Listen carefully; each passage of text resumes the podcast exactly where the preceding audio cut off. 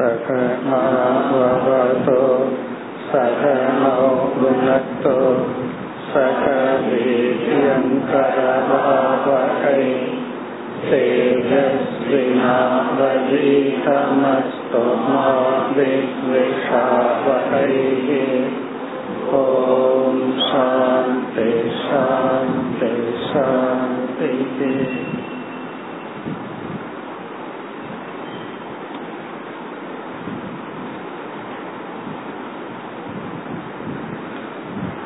இருபதாவது ஸ்லோகம் सत्त्वाजागरणं विद्यात्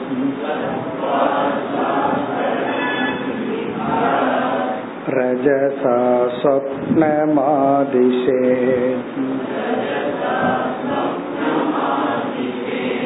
प्रस्वापं तमसा जन्तोः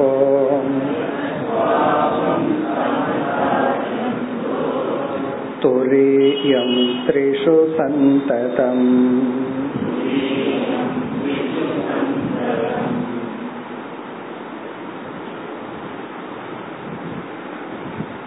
இந்த அத்தியாயத்தில் மூன்று குணங்களை பற்றிய விசாரத்தில் நாம் இருக்கின்றோம் இந்த ஸ்லோகத்தில் சத்துவகுணம் ஜாகிரத அவஸ்தைக்கு காரணமாகின்றது. ரஜோகுணம் கனவு என்கின்ற சொப்பன அவஸ்தைக்கு காரணமாகின்றது. தமோகுணம் சுஷுப்தி என்ற அவஸ்தைக்கு காரணமாகின்றது. இதுவரை நாம் பார்த்தது ஜாகிரத அவஸ்தையில் சத்துவகுணம் நமக்கு என்னென்ன செய்யும்? ஜாகிரத அவஸ்தையில் ரஜோகுணம் எப்படிப்பட்ட தன்மைகளை கொடுக்கும்? குறிப்பாக மனதில் தமோ குணம் எப்படி நம்மை செயல்படுத்தும் என்று பார்த்தோம். இப்பொழுது ஜாகிரத அவஸ்தைக்கே அடிப்படையான சத்துவம் தேவை. பிறகு கனவு முதலியவைகளுக்கெல்லாம் ரஜோகுணம். ஆழ்ந்து உறங்க வேண்டும் என்றால் தமோ குணம் தேவை என்ற கருத்து கூறப்பட்டு துரியம் திரிஷு சந்ததம். ஒரு வேதாந்த கருத்தை பகவான் கூறுகின்றார். துரியம் என்று சொல்லப்படுகின்ற சைத்தன்ய தத்துவம் மூன்று அவஸ்தைகளிலும் சமமாக உள்ளது. அதாவது சொப்பன அவஸ்தையிலும் சுஷுப்தியிலும் ஜாகிரத அவஸ்தையிலும் இந்த சைத்தன்யத்துக்கு எந்த பாதிப்பும் இல்லை. சைத்தன்யம் உறங்குவதில்லை. அதனாலதான் சைத்தன்யத்துக்கு அலுப்தத்ருக் என்று ஒரு பெயர். அலுப்தத்ருக் என்றால் இமை மூடாமல் அப்படியே எப்பொழுதும் பார்த்து கொண்டிருக்கின்ற தத்துவம் என்றால் ஒரே மாதிரியான சீரான தத்துவம். அந்த தத்துவம்தான் நான் என்று நாம் உணர்ந்து இந்த குணங்கள் எல்லாம் மனதை சார்ந்தவைகள் என்று உணரும் பொழுது நாம் குணங்களை கடந்து மோக்ஷம் என்கின்ற பலனை அடைகின்றோம்.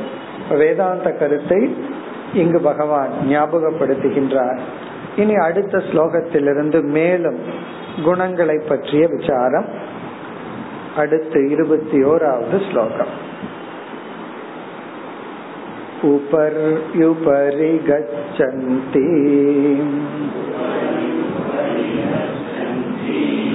सत्त्वे न ब्रह्मणो जनाः।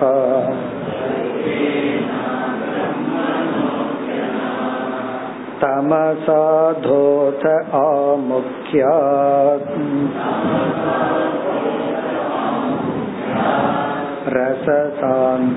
रससान्तरचारिणः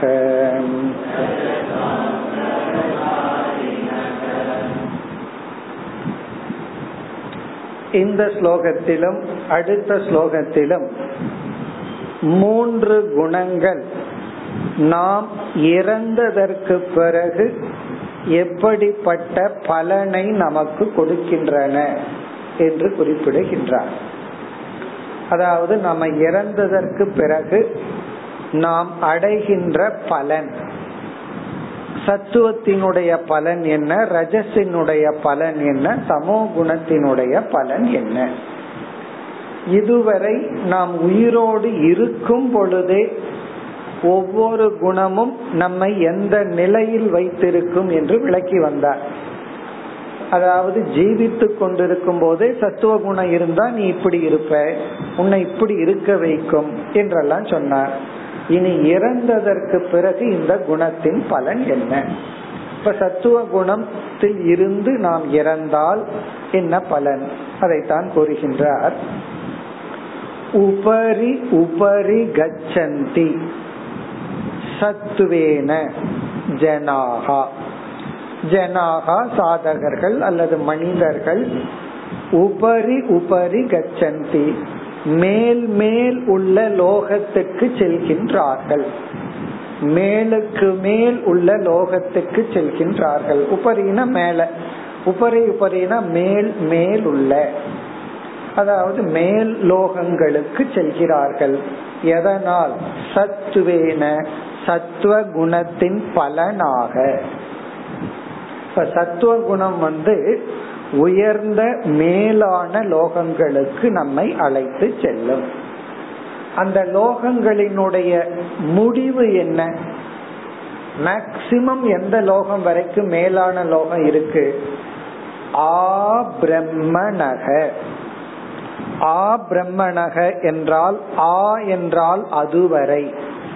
பிரம்மணக என்றால் பிரம்மலோகம் வரை. பிரம்மலோகம் வரை உள்ள மேலான லோகங்களுக்கு சத்துவகுணம் நம்மை எடுத்து செல்லும். இப்ப இதிலிருந்து என்ன தெரியுதுன்னா குறைவான சத்துவமா இருந்தா பித்ருலோகத்துக்கு போவான் இறந்ததுக்கு பிறகு. கொஞ்சம் அதிக சத்துவமா இருந்தா சொர்க்க லோகத்துக்கு போவான் பிறகு கந்தர்வ லோகம். இப்படி பல லோகங்கள் மேலான லோகங்கள் எல்லாம் சாஸ்திரத்துல சொல்லப்பட்டிருக்கு. ஒரு ஜீவன் இறந்ததற்கு பிறகு அவனுடைய புண்ணியத்துக்கு தகுந்தாற்போல் மேலான லோகத்துக்கு செல்வான். அப்படி மேலான லோகம் பிரம்மலோகம் வரை பிரம்மலோகம் வரை உள்ள லோகங்களுக்கு இந்த சத்துவ குணம் நம்மை அழைத்து செல்லும். அதுக்கு என்ன லாஜிக்னா சத்துவ குணத்தில் இருந்தா இவன் அதிக புண்ணியம் செய்வான். அந்த அதிக புண்ணியம் புண்ணியத்திற்கு தகுந்த உலகத்தை நமக்கு கொடுக்கும். இனி தமோ குணம். தமசா அதக அதக.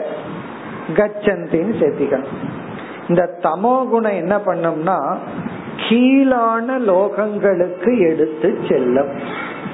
அதக அதக அப்படின்னா கீழுள்ள லோகங்கள். அதுல வந்து பாதாளம் நரகலோகம்னு அது எத்தனையோ லோகங்கள் எல்லாம் சாஸ்திரத்துல சொல்லப்பட்டிருக்கும். அப்படி கீழான லோகம் எதுவரைனா ஆ முக்கியாத் ஆ முக்கியாத் அப்படின்னு சொன்னா தாவரங்கள் வரை. இந்த மரம் செடி கொடி வரை உள்ள கீழான லோகங்களுக்கு இந்த தமோ குணம் நம்மை எடுத்து செல்லும். ஏன்னா இந்த தமோ குணத்துல இருக்கிறவனுக்கு மனித சரீரம் கிடைச்சிருக்கு. அவன் என்ன பண்ணுவான்? எங்கேயும் போகாம இருக்கிற இடத்துலயே இருப்பான். சாப்பிடுறதுக்கு கூட டைனிங் ஹாலுக்கு போக மாட்டான். இருக்கிற இடத்துல கொண்டு வந்து கொடுக்கணும். அப்படித்தான்? இப்ப டிவிக்கு முன்னாடி தானே டைனிங் ஹாலு எங்கேயும் போறது கிடையாது. இருக்கிற இடத்துலயே இருப்பான். அப்ப பகவான் என்ன பண்ற சரி நீ ஒரு மரமா போ. பேசாம அங்கேயே இருந்துட்டு. அப்ப என்ன அந்த தமோ குணம் இவனை பாபம் செய்ய வைத்து இவனை வந்து மீண்டும் செயல்படாத நிலைக்கு எடுத்து செல்லும். ஆமுக்கியாத் என்றால் அதாவது மரம் செடி கொடி வரை ஸ்தாவரம் வரை சமோகுணம் தினுடைய உச்சகட்டம் தான் அவைகள். பிறகு கீழான லோகங்களுக்கு எடுத்து செல்லும். சரி இந்த ரஜோகுணம் என்ன பண்ணோம்னா ரஜசா அந்தரச்சாரி நக இந்த ரஜோகுணமானது இடைப்பட்ட லோகத்தில் நம்மை வைத்திருக்கும். அது மேல் லோகமும் கிடையாது கீழான பாதாளம் நரகம் போன்ற லோகங்களும் கிடையாது. இடைப்பட்ட லோகம். அந்த இடைப்பட்ட லோகம்தான் நாம் வாழ்ந்து கொண்டிருக்கின்ற பூலோகம். இந்த ரஜோகுணத்தில் இருந்து இறந்தால் இவன் மீண்டும் இந்த பூலோகத்திலேயே மிருகமாகவோ மனுஷனாகவோ பிறந்து பூலோகத்திலேயே சஞ்சரித்து கொண்டிருப்பான். அந்தரச்சாரிணக அப்படின்னு சொன்னா இடைப்பட்ட லோகத்தில் சஞ்சரித்து கொண்டு இருப்பான் யார்? ஜனாகா ஒரு ஜீவன். இப்ப சத்துவ குணம் நம்மை மேல் நோக்கி அழைத்து செல்லும் தமோ குணம் நம்மை கீழ் நோக்கி அழைத்து செல்லும். ரஜோகுணம் இருக்கிற இடத்திலேயே வைத்திருக்கும். மீண்டும் இப்ப ஃபெயில் ஆன எப்படி அதே கிளாஸுக்கு வர்றோம். அதே போல மீண்டும் நம்ம என்ன பண்றோம்? இதே லோகத்துக்கு வர்றோம். அவ்வளவுதான். அதுதான் மூன்று குணத்தினுடைய பலன்.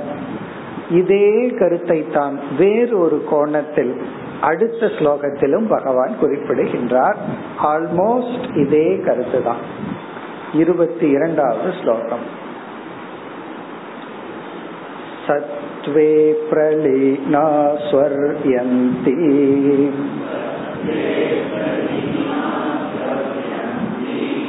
नरलोकं रजोलयाः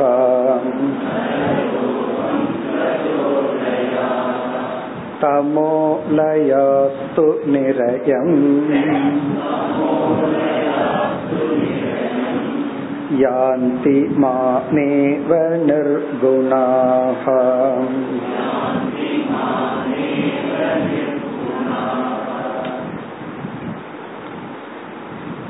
பகவத்கீதையில் எட்டாவது அத்தியாயத்தில் ஒரு கருத்தை நாம் பார்த்தோம் அதன் அடிப்படையில் பகவான் இங்கு பேசுகின்றார்.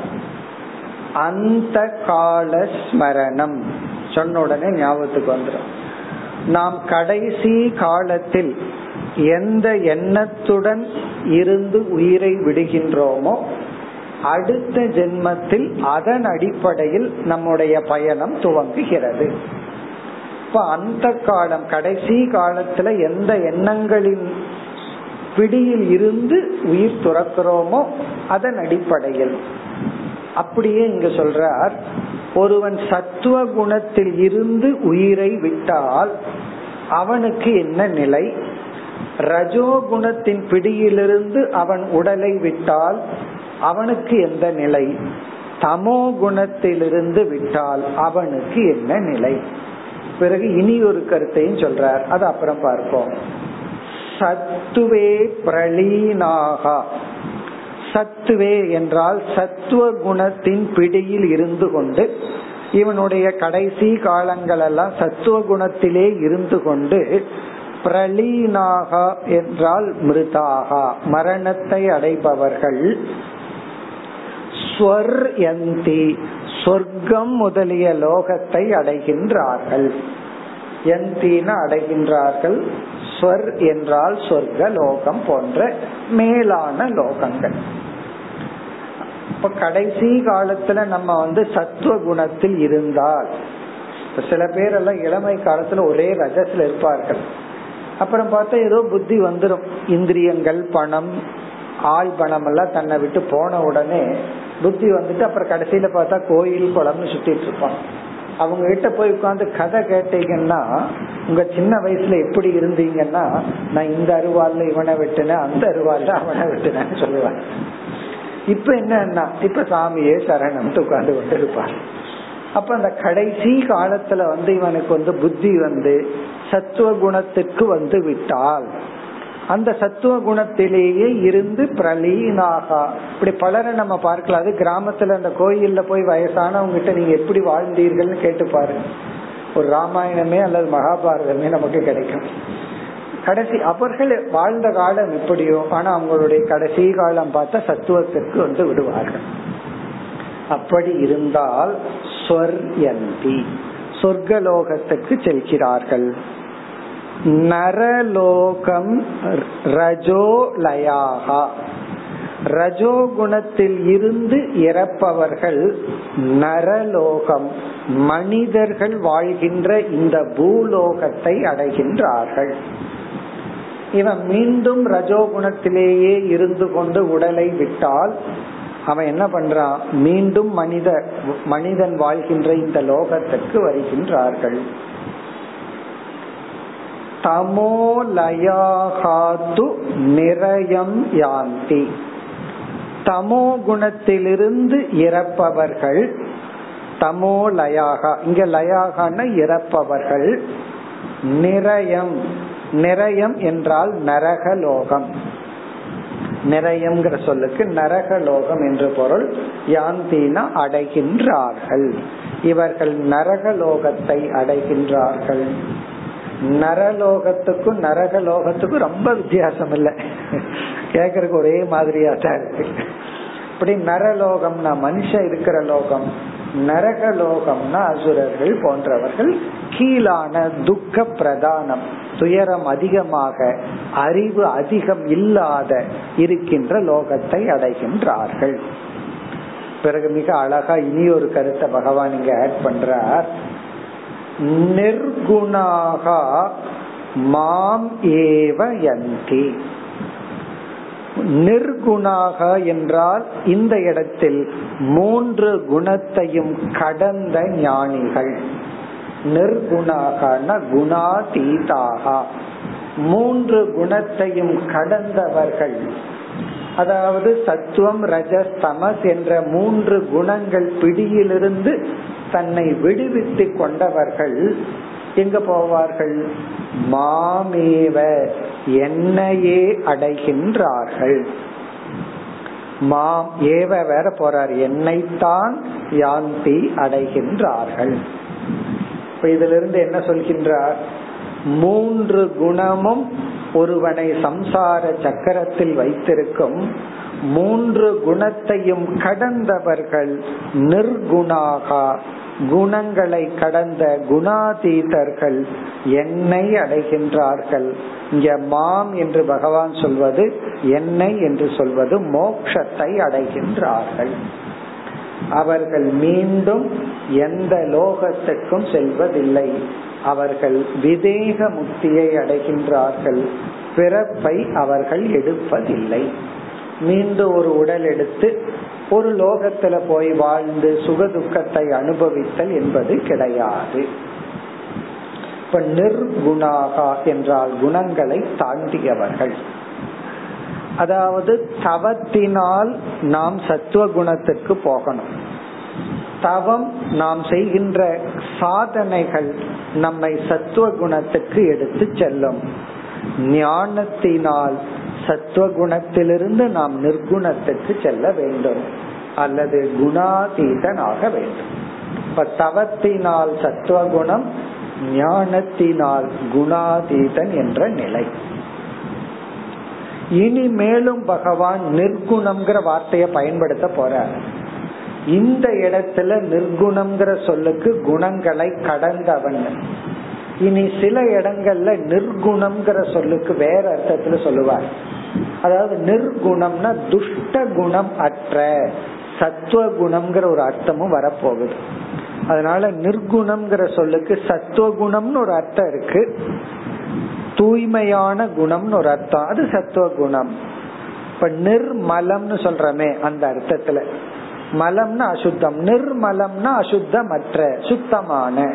இப்ப நிர்குணம்னா சுத்தமான குணம். அது சத்துவத்தையும் குணி குறிக்கலாம். அல்லது நிர்குணம்ங்கிறது நிர்கதக கடந்ததுங்கிற ஒரு அர்த்தம் இருக்கு. இந்த இடத்துல பகவான் நிர்குணம்ங்கிற சொல்லுக்கு மூன்று குணத்தையும் கடந்தங்கிற அர்த்தத்துல பயன்படுத்துறார். இனிமேல் சில இடங்கள்ல நிர்குணம்ங்கிறதுக்கு சத்துவ குணம்ங்கிற அர்த்தத்துல பயன்படுத்த போகின்றார். ஏன்னா அங்க சத்துவ குணம்னு அர்த்தம் பார்க்க போறோம். உடனே சந்தேகம் வந்துடக்கூடாது. இங்க நிர்குணம்ங்கிறதுக்கு இப்படி ஒரு அர்த்தம் வந்திருக்கு. அதனாலதான் இங்கேயே அந்த பொருளை பார்த்துட்டோம். இவ்விதம் இந்த இரண்டு ஸ்லோகங்களிலும் பகவான் குணங்களினுடைய பலன் இறந்ததற்கு பிறகு என்னன்னு சொன்னார்.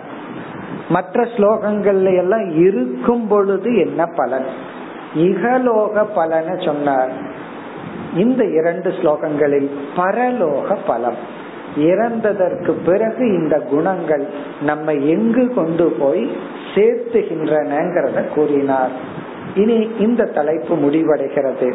அடுத்த ஸ்லோகத்தில் வேறு தலைப்புக்கு வருகின்றார். இருபத்தி மூன்றாவது ஸ்லோகம். मदर्पणं निष्फलं वा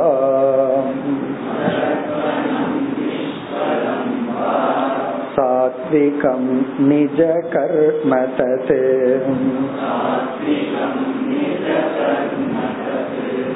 राजसं फलसङ्कल्पम् हिंसा प्रायाति तामसम्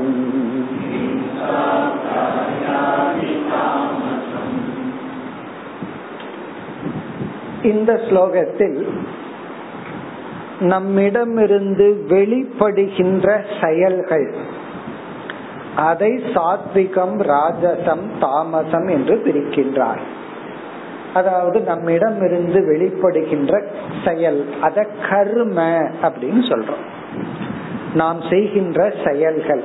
இந்த செயல்கள் எல்லாம் சாத்விகமான செயல்கள். இந்த செயல்கள் எல்லாம் ராஜசமான செயல்கள். இந்த செயல்கள் எல்லாம் தாமசமான செயல்கள்னு பிரிக்கிறார். இத நம்ம எப்படி புரிந்து கொள்ளலாம்? சத்துவ குணத்தில் இருக்கிறவனிடமிருந்து வர்ற செயல் எல்லாம் சாத்விகமான செயல். இத நம்ம தெரிஞ்சிட்டோம் அப்படின்னா நம்ம தான் குணத்தை நேரடியா பார்க்க முடியாது. செயலை நம்ம பார்க்கணும். இந்த செயலை வச்சுட்டு இப்ப எனக்கு சத்துவ குணம் இருக்கு ரஜோகுணம் இருக்கு தமோ குணம் இருக்குன்னு புரிஞ்சிட்டு சாத்விகமான செயலை எதுவோ அதை செய்ய முயற்சி செய்தால் நமக்கு அந்த செயல் மூலமா சத்துவ குணம் வளரும். சத்துவ குணம் நமக்கு இருந்தா அப்படிப்பட்ட செயலை நாம் செய்வோம். அப்படி புரிந்து கொள்ள வேண்டும். இப்ப முதல் வரியில எது சாத்விகமான கர்ம?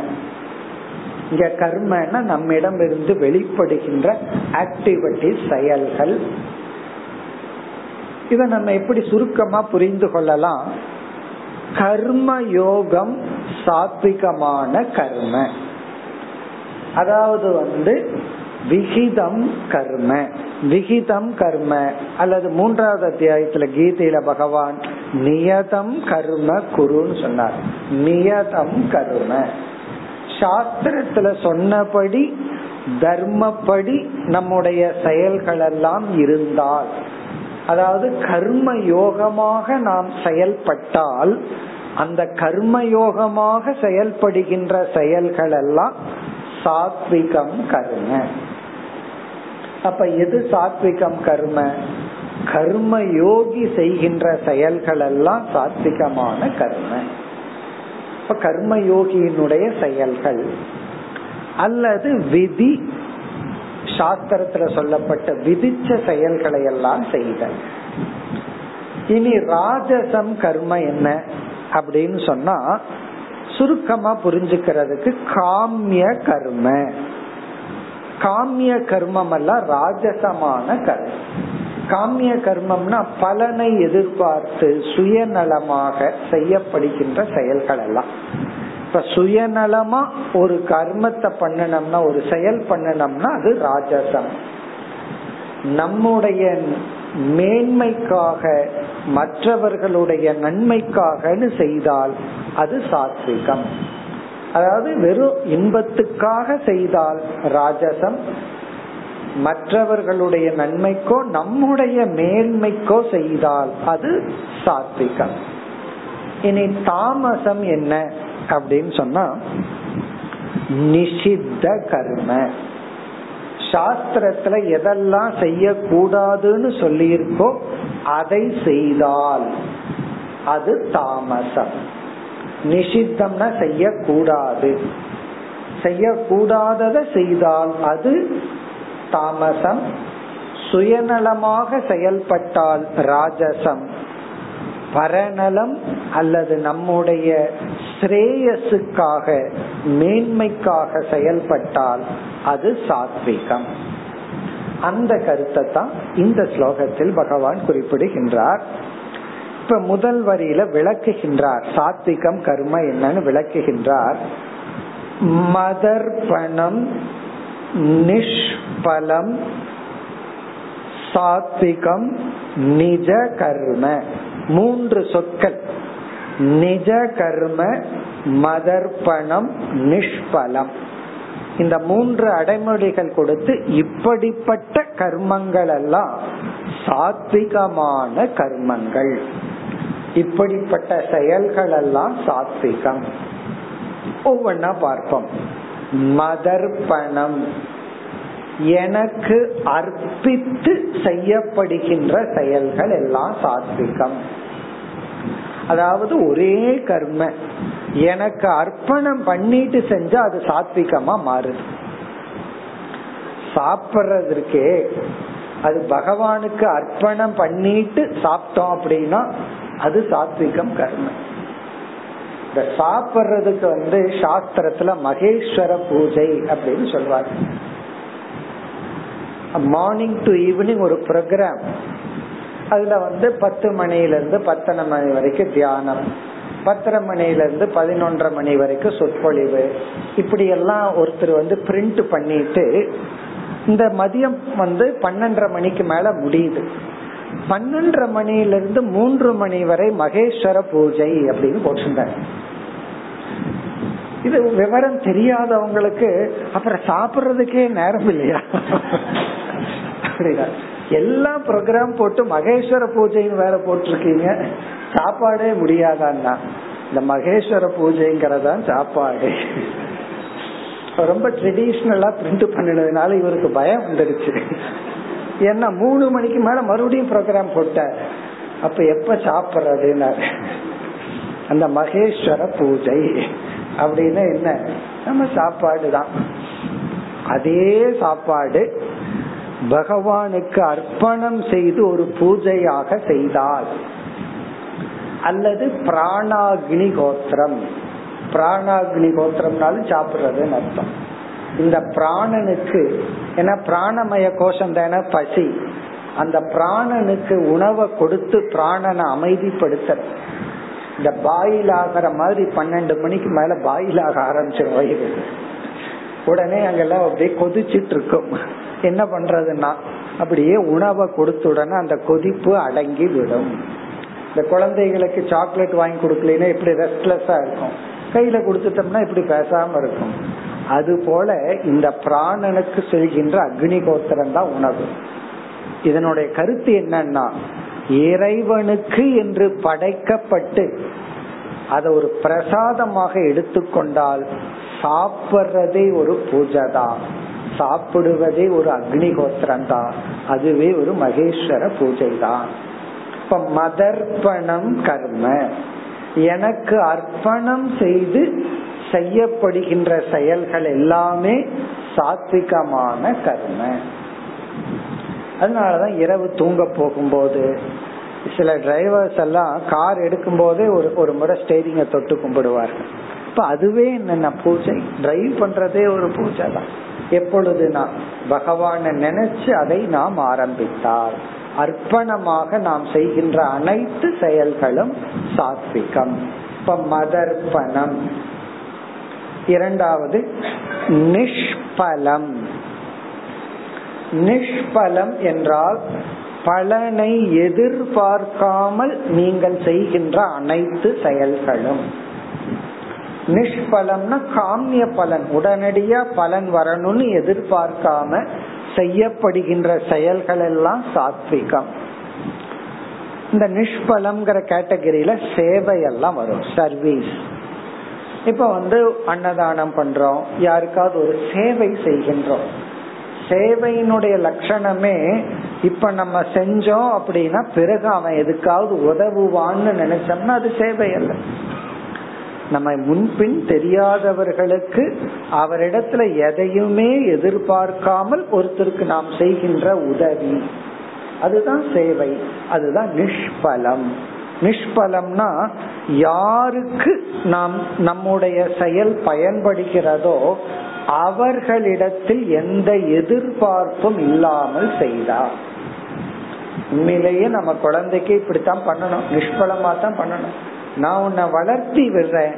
அதுலேயே எனக்கு மகிழ்ச்சி. அதுக்கு மேல எதிர்பார்ப்பு இருக்க கூடாது அப்படி எதிர்பார்ப்பு இருந்தால் அப்ப அது வியாபாரம் ஆகிவிடும் நான் உனக்கு இவ்வளவு பண்ணினேன் நீ ஒண்ணுமே பண்ணலையா? அப்படின்னு என்னைக்கு பேச ஆரம்பிச்சிடுறோமோ அப்ப அது வந்து பிசினஸ் ஆயிருது அல்லது எம்ப்ளாயர் எம்ப்ளாயி ரிலேஷன்ஷிப் ஆயிருது நான் உன்னை வளர்த்துறேன் நீ எனக்கு ஏதாவது பண்ணணும்.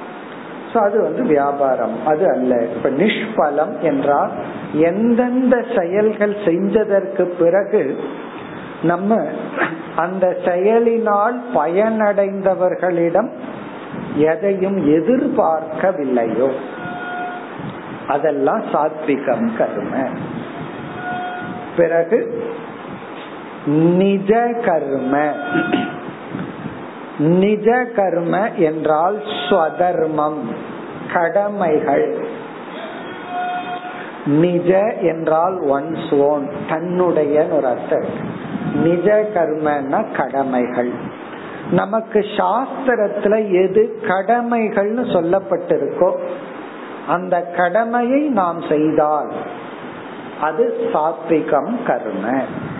நம்ம கடமைகள் எல்லாமே சாத்விகமான கர்மம் அந்த கடமைகள் எல்லாம் வயது ஆசிரமம். ஆசிரமத்தினுடைய அடிப்படையில் இருக்கு. அதாவது கிரகஸ்தாசிரமத்துக்குன்னு கடமைகள் வானப்பிரஸ்தாசிரமம் சந்நியாசாசிரமம். பிறகு வந்து பிரம்மச்சரிய ஆசிரமம்.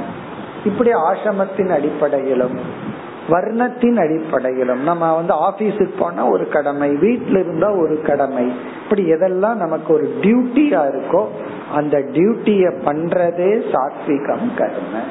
இப்ப சாத்விகம் தது. அதெல்லாம் சாத்விகமான கர்ம. ராஜச கர்ம புரிஞ்சுக்கிறது ரொம்ப சுலபம். இப்ப நம்ம மூணு கருத்து பார்த்தோமே இது அப்படியே தலைகீழா போட்டா அது ராஜசம். மதர்ப்பணம்னா இறைவனை நினைக்காமல் இறைவனுக்கு அர்ப்பணம் பண்ணாம செய்யற செயல்கள் எதிர்பார்ப்புடன் செய்கின்ற செயல்கள் நம்முடைய கடமைக்கு அப்பாற்பட்டு செய்கின்ற காமிய கர்மங்கள் இதெல்லாம் ராஜசம். அத பகவான் சுருக்கமா சொல்றார். ராஜசம் பல சங்கல்பம்.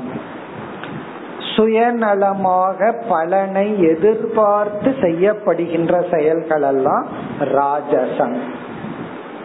இப்ப பல சங்கல்பம்னா பலனை மனசுல வச்சுட்டு நம்மிடம் இருந்து வருகின்ற செயல்கள் எல்லாம் ராஜசம். நம்ம கடமைய செய்யறது பகவானுக்கு அர்ப்பணம் பண்றது வேற. இது பலன் தான். எனக்கு என்ன கிடைக்கும்? மைண்ட்ல தானே எனக்கு இதுல என்ன? இதெல்லாம் நம்ம எரியாம நினைக்கும். ஒண்ணு செஞ்சதுக்கு முன்னாடியே நமக்கு என்ன லாபம்? இப்படி மைண்ட் பார்த்துட்டே செஞ்சதுன்னா அது வந்து ராஜசம். தாமசம் என்ன? ஹிம்சா பிராயாதி தாமசம். பிராயக அப்படின்னா மோஸ்ட்லி அதிகமாக.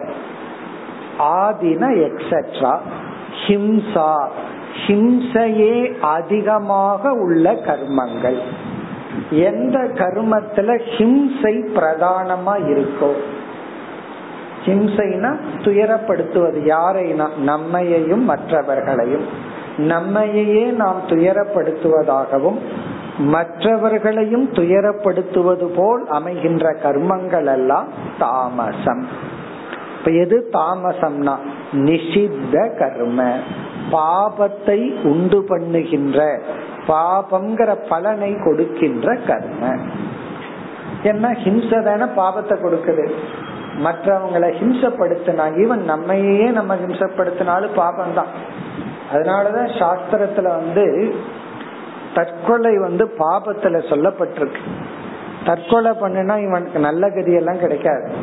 தியாகம் பண்ணி இருக்கான் அப்படின்னு எல்லாம் கிடையாது. அவன் பாபம் பண்ணி இருக்கான் அதனால இவனுக்கு என்ன கதின்னா தற்கொலைக்குன்னே ஒரு லோகம் பகவான் வச்சிருப்பார். அங்க போயிட்டு வரணும். அதனால ஹிம்சா பிராயாதி தாமசம். மற்றவர்களையும் நம்மையும் ஹிம்சைப்படுத்து வகையில் அமைகின்ற செயல்கள் எல்லாம் தாமசம். இதையும் பகவான் பகவத்கீதையில கூறியுள்ளார். இப்ப இந்த ஸ்லோகத்துல மூன்று குணங்கள் மூன்று விதமான கர்மத்தில் நம்மை ஈடுபடுத்தும். இப்ப சத்துவ குணம் இப்படிப்பட்ட கர்மத்தில் நம்மை ஈடுபடுத்தும். ரஜோகுணம் இப்படிப்பட்ட கர்மத்தில் ஈடுபடுத்தும். தமோ குணம் இப்படிப்பட்ட செயலில் ஈடுபடுத்தும். நாம் அந்த செயலை பார்த்து நாம எந்த குணத்தின் பிடியில் இருக்கின்றோங்கிறத கண்டுபிடிச்சு நாம் அதற்கு தகுந்த மாதிரி செயலை மாற்றி அமைக்க வேண்டும். அதனால குணமும் மாறும். இனி அடுத்த ஸ்லோகத்தில் வேறு கருத்துக்கு வருகின்றார் இருபத்தி நான்கு कैवल्यं सात्विकं ज्ञानम्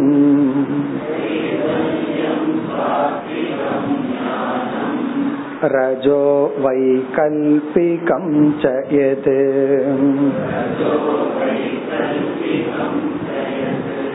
प्राकृतं तामसं ज्ञानम्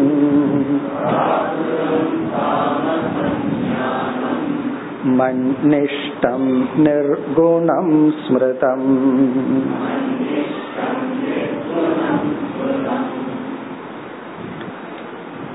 இந்த ஸ்லோகத்தில் ஞானத்தை பகவான் மூன்றாக பிரிக்கின்றார் சாத்விகம் ஞானம் ராஜசம் ஞானம் தாமசம் ஞானம்.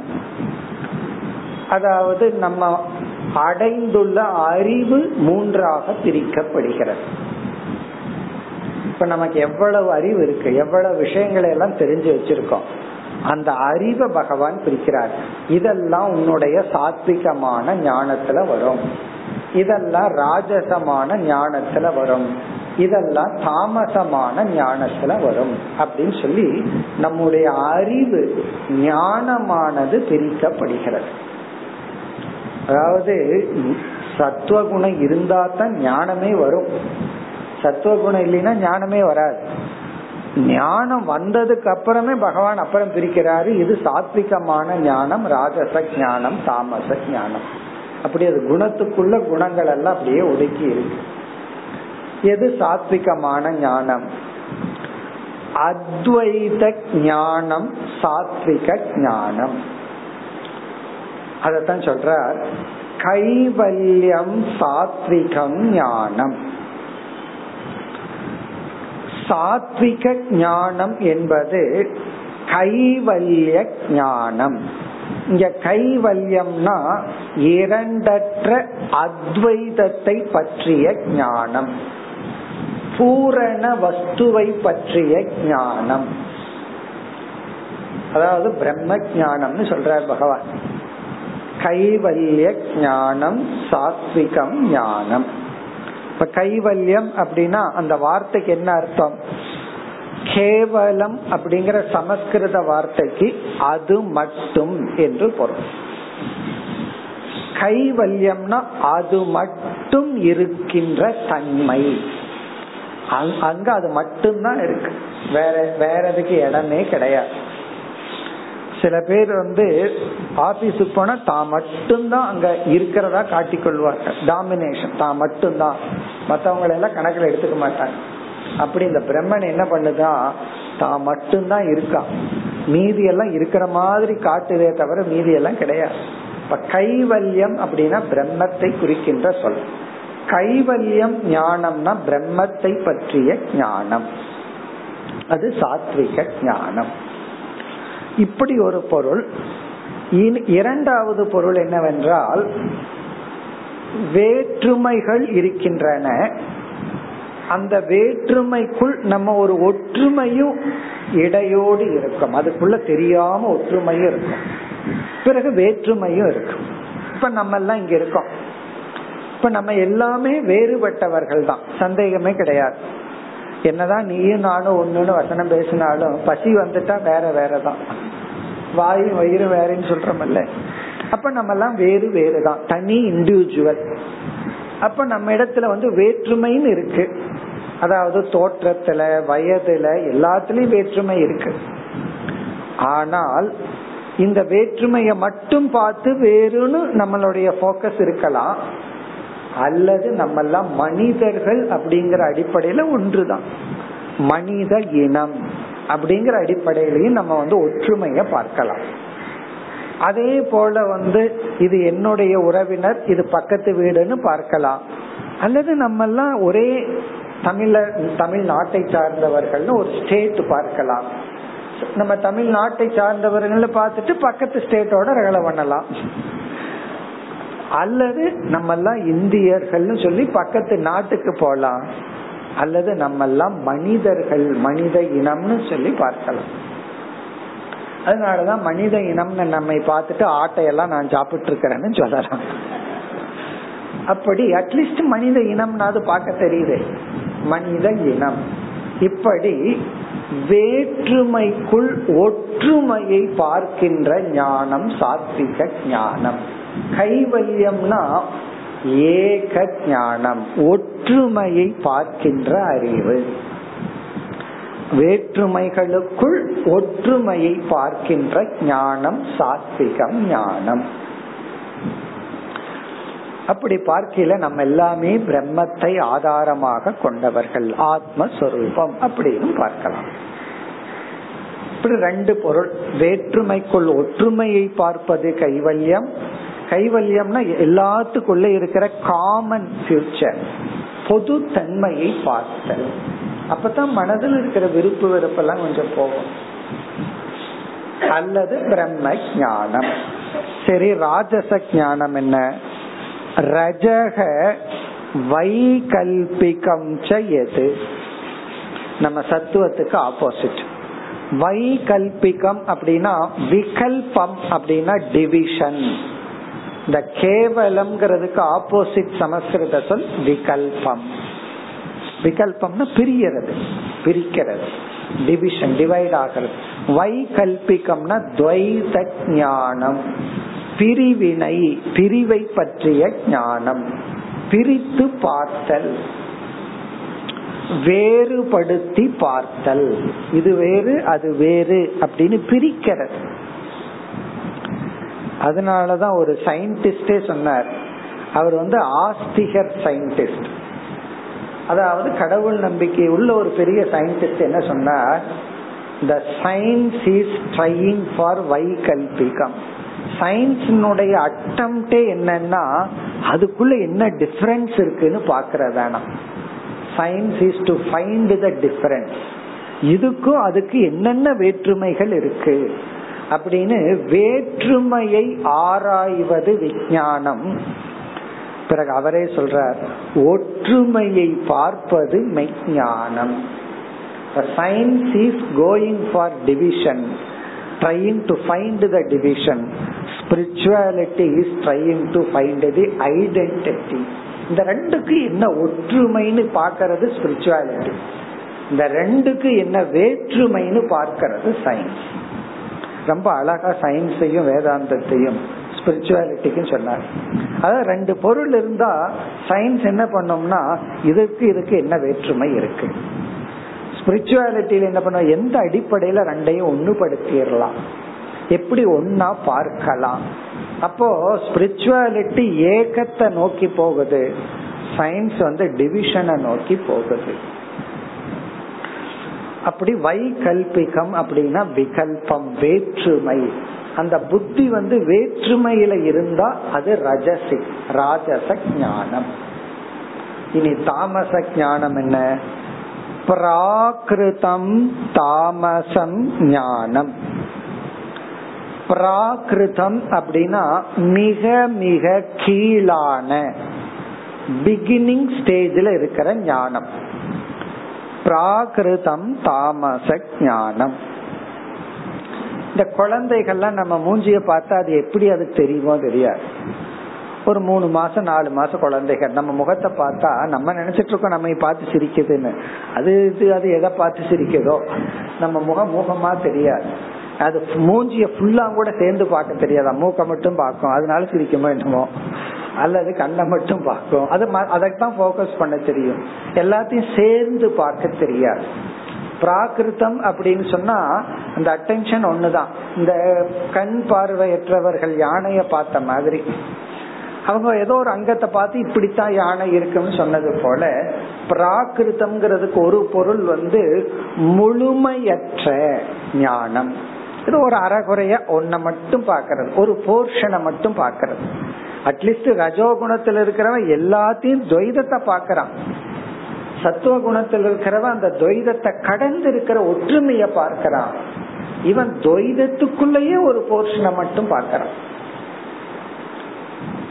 இந்த குழந்தைக்கு அப்படித்தான் ஆரம்பத்துல. அப்படித்தான் பார்த்து அப்புறம் அப்படியே ரெகனைஸ் பண்ண ஆரம்பிக்கும். அப்புறம் முகத்துக்கு முகம் வேற்றுமைய பார்க்க ஆரம்பிக்கும். இப்ப பிராகிருதம் அப்படின்னு சொன்னா ஒரு ஸ்மால் போர்ஷனை மட்டும் பாக்குறது இந்த ஞானத்தோட தான் ரொம்ப பேர் இருக்காங்க. அதாவது வந்து அம்மா வந்து குழந்தைய ரொம்ப நேரம் கொஞ்சம் இருப்பா ஏதோ ஒரு சின்ன தப்பு பண்ணியிருக்கும். ஏதாவது ஒரு வார்த்தையில திட்டி இருப்பா உடனே அந்த குழந்தை குழந்தைன்னா நான் சொல்ல இருபது வயசு குழந்தைய நான் சொல்றேன். அவன் உடனே பாரு எனக்கு இந்த வார்த்தையில திட்டான் இதுக்கு முன்னாடி எத்தனை அன்பான வார்த்தைகள் சொல்லப்பட்டது. அதை பாக்குறது அந்த ஒரே ஒரு வார்த்தை மட்டும். அது கோபத்துல ஏதாவது ஒரு வார்த்தை ஸ்லிப்பாகி வந்திருக்கும். அதை மட்டும் பாக்குறேன் அதான் பிராகிருத ஞானம். பிராகிருத்தம்னா எல்லாத்தையும் விட்டுட்டு இல்லாஜிக்கல எந்த விதமான லாஜிக் இல்லாம நம்ம புத்தி வந்து ஏதோ ஒண்ணு தவறான ஒன்ன மட்டும் பிடிச்சிட்டு இருக்கிறது. பிராகிருதம் ஞானம். இனி ஒரு பொருள் வந்து அகம் தேகன்னு உடம்ப நான் நினைக்கிற ஞானம். அதத்தான் விபரீத ஞானம். எல்லாத்தையும் தவறாகவே புரிந்து கொள்கின்ற அறிவு. எல்லாத்தையும் தப்பா புரிஞ்சுக்கிறது விபரீத ஞானம். விபரீதம்னா என்ன இருக்கோ அதுக்கு இல்லாதத புரிஞ்சுக்கிறது. பிராகிருதம் ஞானம் தாமசம். இப்ப சாத்விக ஞானம் ராஜச ஞானம் தாமச ஞானம் என்னன்னு இங்க பகவான் சொல்லிட்டார். இந்த கருத்து பதினெட்டாவது அத்தியாயத்துல பகவான் கூறியுள்ளார். அங்க ஞானத்தையும் மூணா பிரிச்சிருக்கார் புத்தியையும் மூணா பிரிச்சிருக்கார். சாத்விக புத்தி ராஜச புத்தி தாமச புத்தி. ஞானத்தையும் பிரித்துள்ளார் அதே கருத்து தான் பிறகு அடுத்த பகுதியில இனி ஒரு கருத்தை சொல்றார். மண்ணிஷ்டம் நிர்குணம் ஸ்மிருதம். இந்த இடத்துல நிர்குணம் அப்படிங்கிறதுக்கு என்ன பொருள் என்றால் மண்ணிஷ்டம்னா என்னை பற்றிய ஞானம். என்னை பற்றி அதாவது ஈஸ்வரனை பற்றிய ஞானம் பிரம்மத்தை பற்றிய ஞானம் நிர்குணம் ஞானம். இத நிர்குண ஞானம் என்றும் அழைக்கப்படுகிறது. ஸ்மிருதம் அப்படின்னா சாத்விக ஞானம் என்றும் நிர்குண ஞானம் என்றும் அழைக்கப்படுகிறது. நிர்குணம் அபி ஸ்மிருதம். இது நிர்குணம் என்றும் அழைக்கப்படுகிறது. அதனால இந்த இடத்துல நிர்குணம் ஞானம் ஈக்குவல் டு சாத்விகம் ஞானம். நிர்குண ஞானம்னு சொல்லலாம் சாத்விக ஞானம்னு சொல்லலாம். அதாவது ஆத்ம ஞானத்தை சாத்விக ஞானம்னு சொல்லலாம் நிர்குண ஞானம்னு சொல்லலாம். எப்படி என்றால் விஷயத்தின் அடிப்படையில் நிர்குண ஞானம். விஷய அபேக்ஷையா விஷயம்ங்கிற ஸ்டாண்ட் பாயிண்ட்ல நிர்குண ஞானம்னு சொல்லலாம் நிர்குணம்னா நிர்குண பிரம்மத்தை பற்றியதனால் நிர்குண ஞானம். லோக்கஸ் ஆதாரத்தின் அடிப்படையில் சாத்விக ஞானம். ஏன்னா சாத்விகமான மனசிலிருந்து இந்த அறிவு வர்றதுனால சாத்விக ஞானம். இப்ப பிரம்ம ஞானத்தை நம்ம வந்து நிர்குண ஞானம்னு எந்த அடிப்படையில சொல்றோம்னா பிரம்ம விஷய அடிப்படையில். பிறகு இந்த ஞானம் உதிக்கின்ற இடத்தின் அடிப்படையில பார்த்தா சாத்விக ஞானம். அதனால பகவான் சொல்றார் மண் இஷ்டம்னா என்னை பற்றிய ஞானம். அத சாத்விக ஞானம்னு சொல்லலாம் அல்லது நிர்குண ஞானம்னு சொல்லலாம். அதனால இந்த இடத்துல நிர்குணம்னா என்ன பொருள்? சாத்விகம் என்று பொருள். ஏன் நிர்குணம்னு சொல்றோம்? இது நிர்குண பிரம்மத்தை பற்றியதனால் நிர்குண ஞானம். இனி அடுத்த ஸ்லோகத்தில் வேறு கருத்துக்கு பகவான் வருகின்றார். இருபத்தி ஐந்து. வனந்து சாத்விகோ வாசக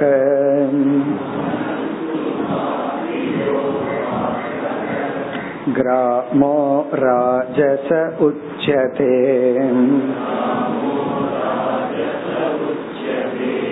तामसं द्यूतसदनम् मन्निकेतं तु निर्गुणम्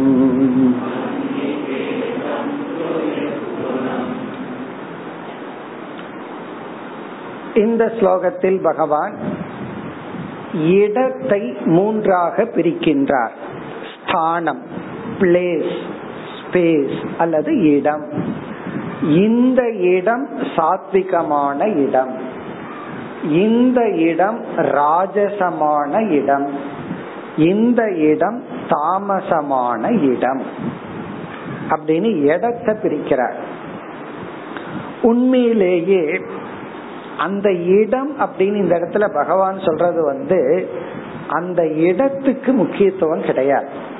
அந்த இடத்துல என்ன நடக்குதோ அதுதான் முக்கியம்.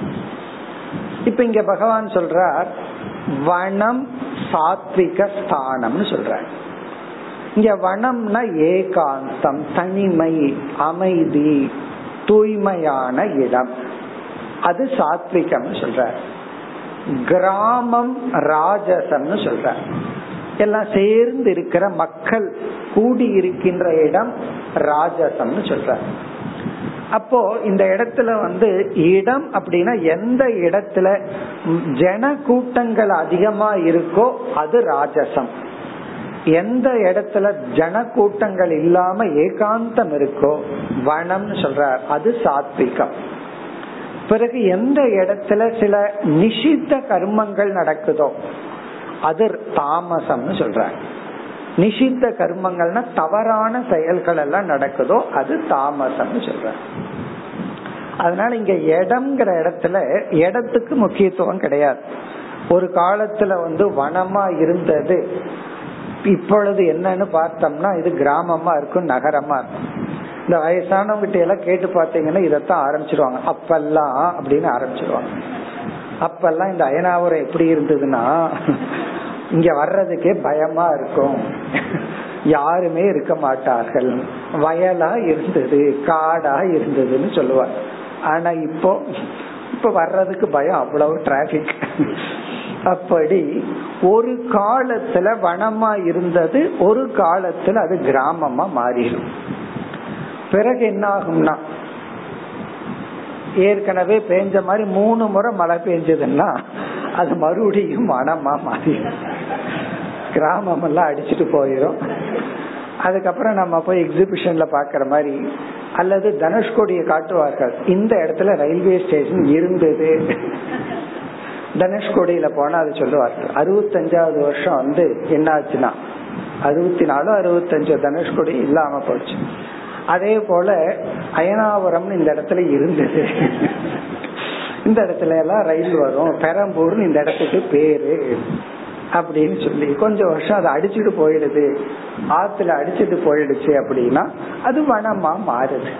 அதனால அந்த இடம் அப்படிங்கறத விட அங்கு என்ன நடக்கிறது அதன் அடிப்படையில பகவான் சொல்ற அப்ப வந்து ஃபர்ஸ்ட் வந்து வனம். வனம் சாத்விகோ வாசக. அதனாலதான் என்ன சொல்றார்? வாசகன்னு சொல்றார். வாசகன்னா வசித்தால். ஒருவன் வனத்தில் வசித்தால் அவன் சாத்விகமான இடத்தில் வாசம் செய்கின்றான். வாசகன வசிக்க வசிப்பது. வனம் வனவாசக சாத்விகோ வாசக. அதனாலதான் அந்த காலத்துல ரிட்டையர்மெண்ட் ஆன உடனே வானப்பிரஸ்தம் வனவாசத்துக்கு போ. இவ்வளவு நாள நீ ராஜசமான கிராமத்திலயோ நகரத்திலயோ வாழ்ந்தாச்சு. இனி உன்னுடைய கடைசி காலம் உன்னுடைய வாசம் உன்னுடைய வசிக்கின்ற இடம் வந்து சாத்விகமான இடமா இருக்கட்டும்னு வனவாசம் நினைச்ச இங்க வனம் அப்படின்னு சொன்னா தவத்துக்கு உகந்த இடம் அர்த்தம். நம்ம வீட்டையே அப்படி வச்சுக்கலாம். ரிட்டையர் ஆனதுக்கு அப்புறம் நம்ம வீட்டையே ஒரு வனவாசமா வச்சுக்கலாம். அது நம்ம கையில இருக்கு. தேவையில்லாத கெஸ்ட உள்ள விடாம அது உள்ள விடாம பண்ணணும்னா என்ன பண்ணணும்? வரும்போது ஒரு கே ஒரு சீடிய போட்டு விட்டுறணும் அவ்வளவுதான். கிளாஸ் கேளுங்க அப்புறம் அந்த வீட்டுக்கு யாரும் வர மாட்டாங்க நீங்களாம் துரத்த வேண்டிய அவசியம் கிடையாது. வர வராதிங்கன்னே சொல்ல வேண்டாம். வந்தா ஒன் ஹவர் கிளாஸ் கேட்டுட்டு அப்புறம் பேசலாம்னு சொல்லி பாருங்க நீங்க வீட்டுக்கு வந்தா உடனே விருந்து வச்சு பாருங்க வந்துட்டே இருப்பார்கள். ஒன் ஹவர் கிளாஸ் கேட்போம். இல்ல நம்ம ரெண்டு பேரும் சேர்ந்து மூணு மணி நேரம் மௌன விரதம் இருப்போமா? அவ்வளவுதான். அப்படி நம்ம வீட்டையே ஒரு வனத்தை போல வச்சிருந்தா அந்த வாசம் சாத்விகம். அதாவது தவம் செய்யக்கூடிய சாதனை செய்யக்கூடிய அதே சமயத்துல ஏகாந்தம். நம்ம வீட்டையே அப்படி ஒரு ரூமா கன்வெர்ட் பண்ணோம்னா அது வந்து சாத்விகமான இடம். அங்க என்ன பண்ணணும் அப்படின்னா நம்ம கடமையை பண்றோம் ஜபம் பண்றோம் தியானம் பண்றோம். குறிப்பா ஏகாந்தம். அதனால ஏகாந்தத்தின் அடிப்படையில் சொல்ற தனிமை ஏகாந்தம் வாசக வனம் சாத்விகோ வாசக. கிராமக ராஜசக உச்சதே. கிராமம்னா ஒரு சமுதாயத்துல சேர்ந்து அந்த காலத்துல எல்லாம் இண்டிபெண்ட் வீடு தான் இருந்துச்சு. இப்ப அதுவும் கூட முடியாது. தனி வீட்டுல இருந்தா தனியா இருக்கிற மாதிரி இருக்கு. அதனால எனக்கு பிளாட் தான் வேணும்னு சொல்கிறார். ஏன்னா வீட்டுக்குள்ளேயே தனியா இருக்க இருக்கிறதுக்கு சில பேர் பயப்படுகிறார்கள். இப்போ பகவான் பிளாட்னு சொல்றது பொதுவா கிராமம்னு சொல்ற கிராமம்னா எல்லாம் சேர்ந்து இருக்கின்றது ஏன்னா இங்கதான் கர்மயோகம் எல்லாம் பண்ண முடியும். வனத்துல எல்லாம் போய் கர்மயோகம் எல்லாம் பண்ண முடியாது. இங்க ஒன்னா உபாசனை பண்ணலாம். வேற ஏதாவது தான் பண்ண முடியும். இப்ப கிராமக அப்படின்னு சொன்னா சேர்ந்து வாழுதல். நாலு மனிதர்களோட சேர்ந்து வாழுதல். பிறகு தாமசம் தியூத சதனம். தியூதம்னா சூதாடுதல். கிளப் தியூத சதனம் அப்படின்னா சூதாடுதல் போன்ற அதர்மமான செயல் நடைபெறுகின்ற இடம் வந்து தாமசம். மது விக்கிற இடம் மதுபானம் விக்கிற இடம். இது போன்ற அதர்மமான செயல்கள் எல்லாம் எங்க நடக்குதோ அது தாமசமான இடம். சூத சூதாடுதல். பிறகு மன்னிகேதம் நிர்குணம். இங்கேயும் வந்து நிர்குணம்ங்கிறத ரெண்டு விதத்துல எடுத்துக்கலாம். மன்னிகேதம்ங்கிற வார்த்தைக்கு ரெண்டு பொருள் இருக்கு. ஒரு பொருள் வந்து என்னுடைய இருப்பிடம். நிகேதம்னா இருப்பிடம். மன்னிகேதம்னா நான் வசிக்கின்ற இடம். அப்படின்னா முதல் பொருள் வந்து தேவாலயம் கோயில்கள். பகவானுடைய இருப்பிடமா நம்ம ஃபீல் பண்ற இடம் கோவில். கோவில் வந்து நிர்குணம். நிர்குணம்னா சாத்விகம். இங்க நிர்குணம்னாலும் சாத்விகம் தான் மன்னிகேதம்னா நான் வசிக்கின்ற இடம். நான் வசிக்கின்ற இடம்னா பகவான் எல்லா இடத்துலயும் தான் வசிக்கிறாரு. ஆனா நம்ம என்ன பண்ணி இருக்கிறோம் கோயில்னு ஒரு ஒன்ன உருவாக்கி அங்க பகவான வச்சிருக்கிறோம். அல்லது மன்னிகேதம் அப்படிங்கறது வந்து என்னையே என்னிடத்தில் யார் இருக்கிறார்களோ. யாருடைய புத்தி என்னிடத்தில் இருக்கோ அவங்க வந்து சாத்விகத்துல தான் என்றும் இருப்பார்கள். மேலும் அடுத்த வகுப்பில் தொடர்போம் ஓம் போர் நம போர் நமிதம் போர் போர் நம